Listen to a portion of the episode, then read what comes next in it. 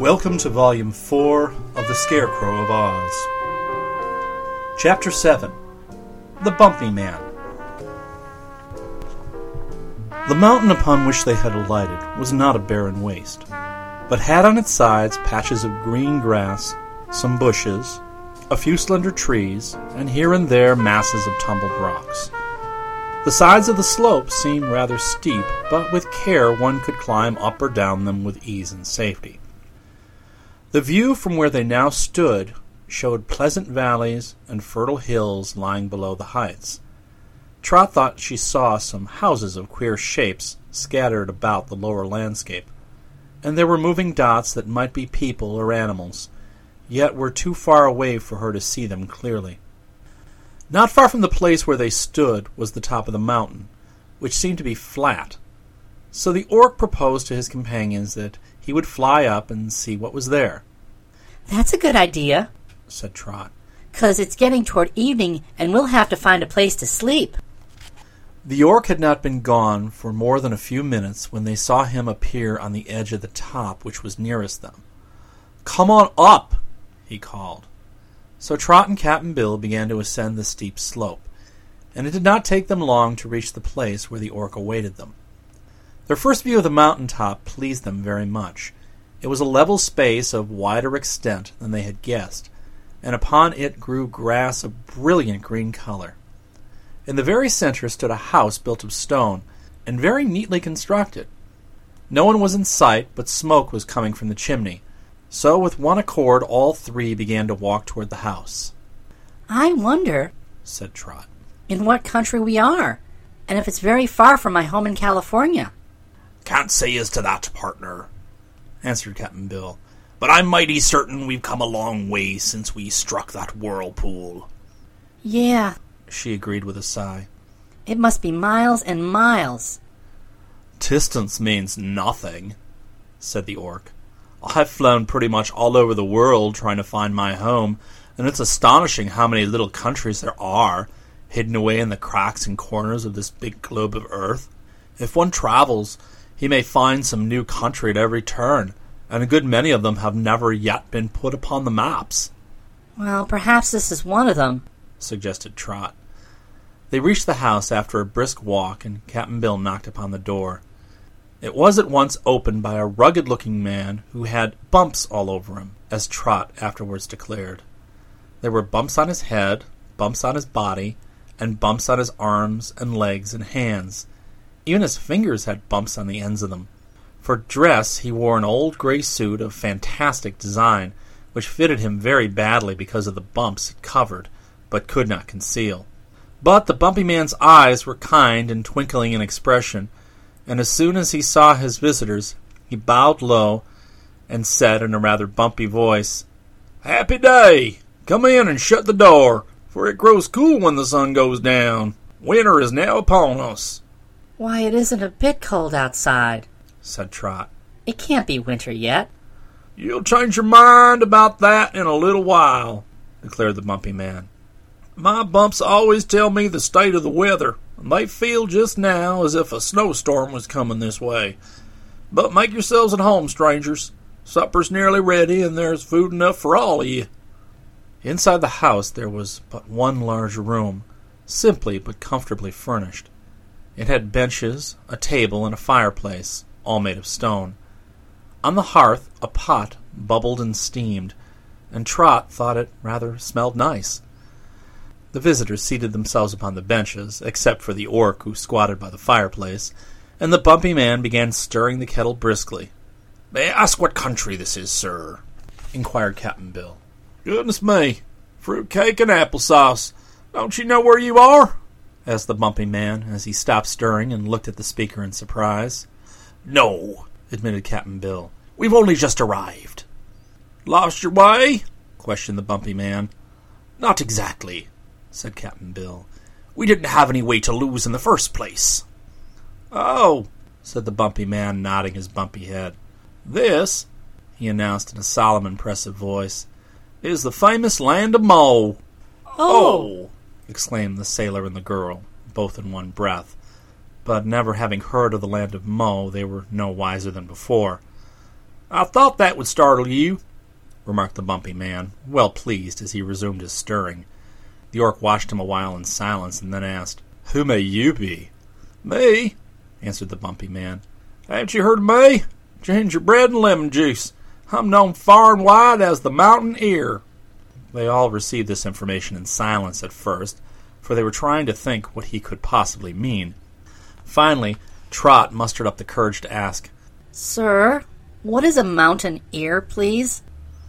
For answer, the man turned around and faced them, waving the spoon with which he had been stirring the kettle, as he recited the following verses in a sing song tone of voice. Here's a mountain hard o' hearing, that's sad hearted and needs cheering. So my duty is to listen to all the sounds that nature makes, so the hill won't get uneasy, get to coughing or get sneezy. For this monster bump, when frightened, is quite liable to quakes. You can hear a bell that's ringing, I can feel some people singing, but a mountain is insensible of what goes on, and so, when I hear a blizzard blowing, or it's raining hard or snowing, I tell it to the mountain, and the mountain seems to know. Thus I benefit all people while I'm living on this steeple, for I keep the mountain steady so my neighbors all may thrive. With my listening and my shouting, I prevent this mountain from spouting, and that makes me so important that I'm glad to be alive.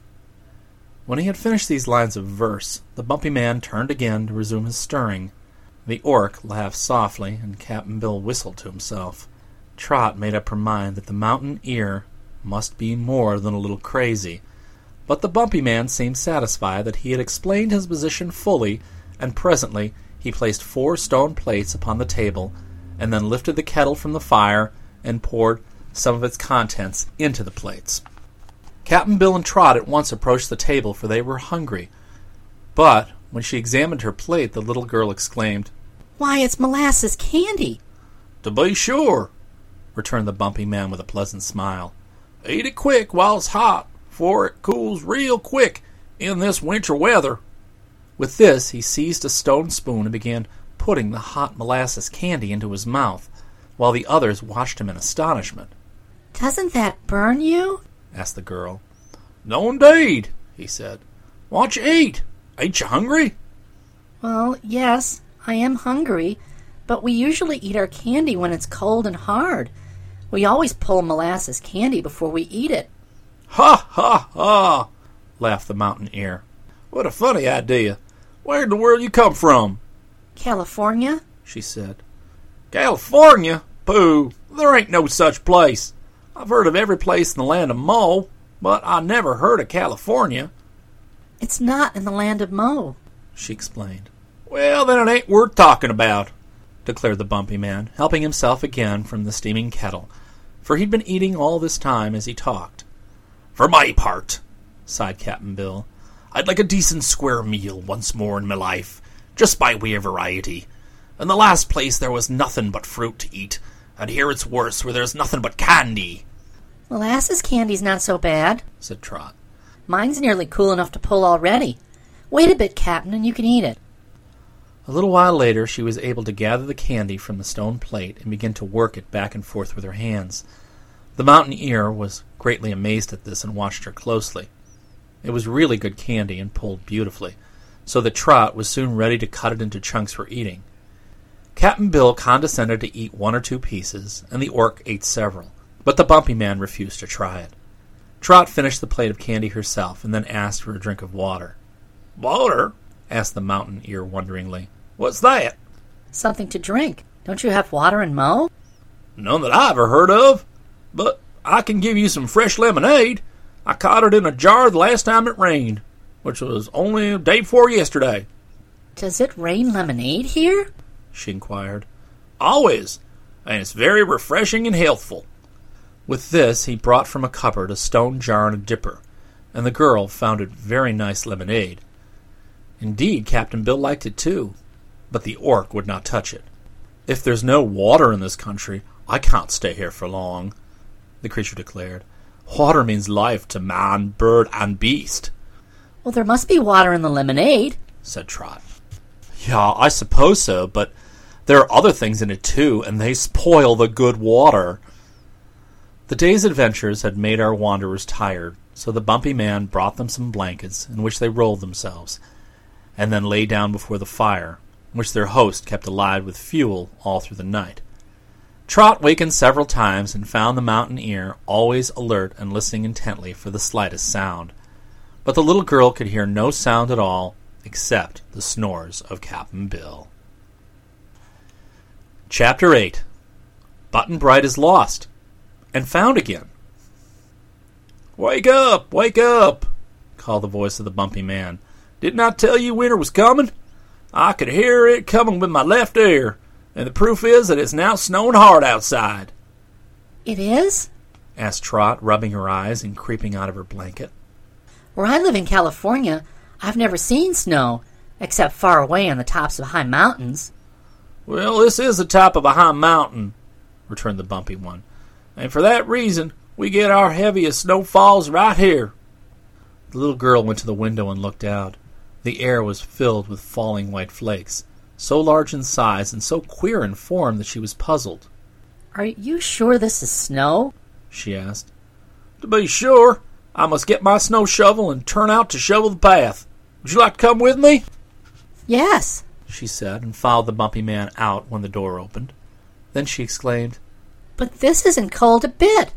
Of course not, replied the man. It was cold last night, before the snowstorm, but snow when it falls is always crisp and warm. Trot gathered a handful of it. But this is popcorn, she cried. Certainly, all snow is popcorn. What'd you expect? Popcorn's not snow in my country. Well, it's the only snow we ever have in the land of Mo, so you may as well make the best of it, he said a little impatiently. I'm not responsible for the absurd things that happen in your country. When you're in Mo, you must do as the Momen do. Eat some of our snow and you'll find it's good.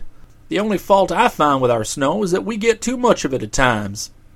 With this, the bumpy man set to work shoveling a path, and he was so quick and industrious that he piled up the popcorn in great banks on either side of the trail that led to the mountain top from the plains below. While he worked, Trot ate popcorn and found it crisp and slightly warm, as well as nicely salted and buttered. Presently, Cap'n Bill came out of the house and joined her.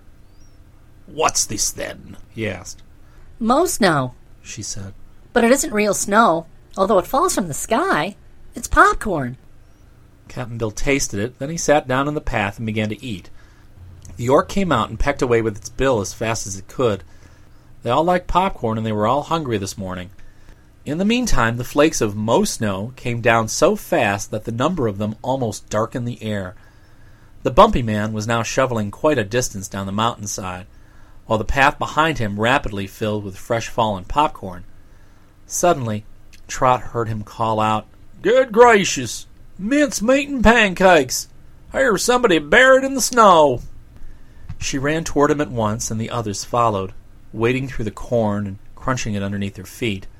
The Mo snow was pretty deep from where the bumpy man was shoveling, and from beneath a great bank of it he had uncovered a pair of feet. Dear me, somebody's been lost in the storm, said Cap'n Bill. I hope he's still alive. Let's pull him out and see. He took hold of one foot, and the bumpy man took hold of the other. Then they both pulled, and out of the heap of popcorn came a little boy. He was dressed in a brown velvet jacket and knickerbockers, and brown stockings, buckled shoes, and a blue shirtwaist that had frills down the front. When drawn from the heap, the boy was chewing a mouthful of popcorn, and both his hands were full of it. So at first he couldn't speak to his rescuers, but lay quite still and eyed them calmly, until he swallowed his mouthful, and then he said, Get my cap, and stuffed more popcorn into his mouth. While the bumpy man began shoveling into the corn bank to find the boy's cap, Trot was laughing joyfully, and Cap'n Bill had a broad grin on his face as well. The orc looked from one to the other and asked, Who's this stranger? Why, it's Button Bright, of course, answered Trot. If anybody ever finds a lost boy, he can make up his mind that it's Button Bright. But how he ever came to be lost in this faraway country is more'n I can make out. Where does he belong? inquired the orc. His home used to be in Philadelphia, I think, but I'm quite sure Button Bright doesn't belong anywhere. That's right, said the boy, nodding his head as he swallowed the second mouthful. Everybody belongs somewhere, remarked the orc. Not me, insisted Button Bright. I'm halfway round the world from Philadelphia, and I've lost my magic umbrella that used to carry me anywhere.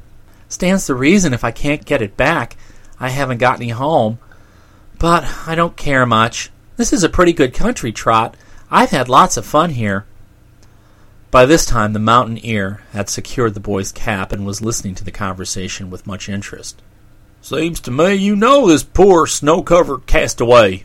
Yes, indeed, answered Trot. We made a journey together to Sky Island once, and we're good friends. Well, I'm glad I saved his life, said the bumpy man. Much obliged, Mr. Knobs, said Button Bright, sitting up and staring at him. But I don't believe you've saved anything except some popcorn that I might have eaten had you not disturbed me.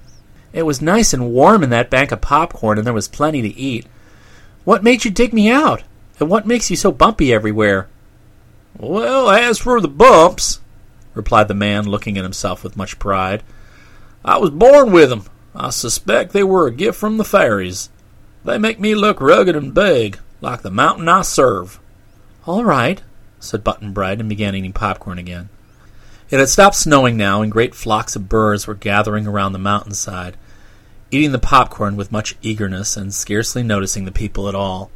There were birds of every size and color, most of them having gorgeous feathers and plumes. Oh, just look at them, exclaimed the orc scornfully. Aren't they the most dreadful creatures, all covered in feathers? I think they're beautiful, said Trot, and this made the orc so indignant that he went back into the house and sulked. Button Bright reached out his hand and caught a big bird by the leg. At once it rose into the air, and it was so strong that it nearly carried the little boy with it. He let go of the leg in a hurry, and the bird flew down again and began to eat the popcorn, not being frightened in the least. This gave Cap'n Bill an idea. He felt in his pocket and drew out several pieces of stout string. Moving very quietly so as not to alarm the birds, he crept up to several of the biggest ones and tied cords around their legs, thus making them prisoners. The birds were so intent on their eating that they did not notice what had happened to them, and when about twenty had been captured in this manner, Cap'n Bill tied the ends of all the strings together and fastened them to a huge stone so they could not escape. The bumpy man watched the old sailor's actions with much curiosity. The birds will be quiet until they've eaten up all the snow, he said. But then they'll want to fly away to their homes. Tell me, sir, what will the poor things do when they find out they can't fly? It may worry 'em a little, replied Cap'n Bill, but they're not going to be hurt if they take it easy and behave themselves. Our friends had made a good breakfast of the delicious popcorn, and now they walked toward the house again. Button Bright walked beside Trot and held her hand in his because they were old friends, and he liked the little girl very much. The boy was not as old as Trot, and as small as she was, he was half a head shorter in height. The most remarkable thing about Button Bright was that he was always quiet and composed, whatever happened, and nothing was ever able to astonish him. Trot liked him because he was not rude and never tried to plague her. Cap'n Bill liked him because he had found the boy cheerful and brave at all times and willing to do anything he was asked to do. When they came to the house, Trot sniffed the air and asked, Do I smell perfume? I think you do, said the bumpy man.